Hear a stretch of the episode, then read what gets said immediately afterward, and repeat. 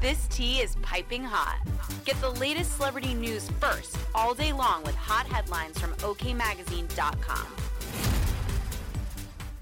President Joe Biden made some strange remarks when he traveled to Virginia Beach to speak about healthcare. On Tuesday, February 28, the politician, 80, recalled when he was treated at a medical facility by a nurse named Pearl Nelson. She'd come in and do things I don't think you learn in nursing school, he said.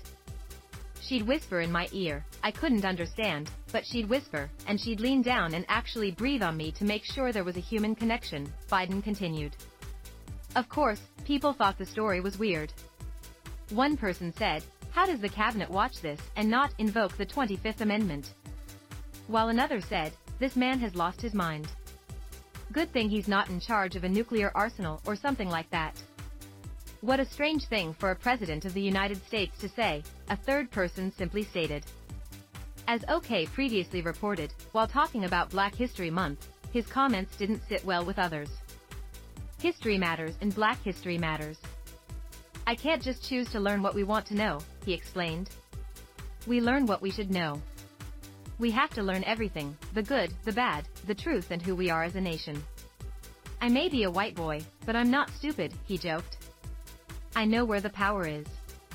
You think I'm joking? I learned a long time ago about the Divine Nine. After the crazy remark, people took to social media to vent about what had just happened. Fact check. Joe Biden is both white and stupid, one person tweeted, while another questioned, why do Democrats have to make everything about race and sex? Americans are getting tired of the left's dividing tactics.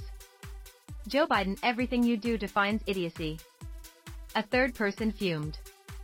As for whether or not Biden is all there mentally, Fox News contributor Dr. Marc Siegel believes the White House isn't telling the whole truth. This physical exam is more significant for what it leaves out than what it actually tells us, he said, according to Radar. Psychologist Dr. Holly Schiff also claimed, all the available evidence suggests President Biden is, in fact, secretly suffering from dementia, and it seems to be getting worse.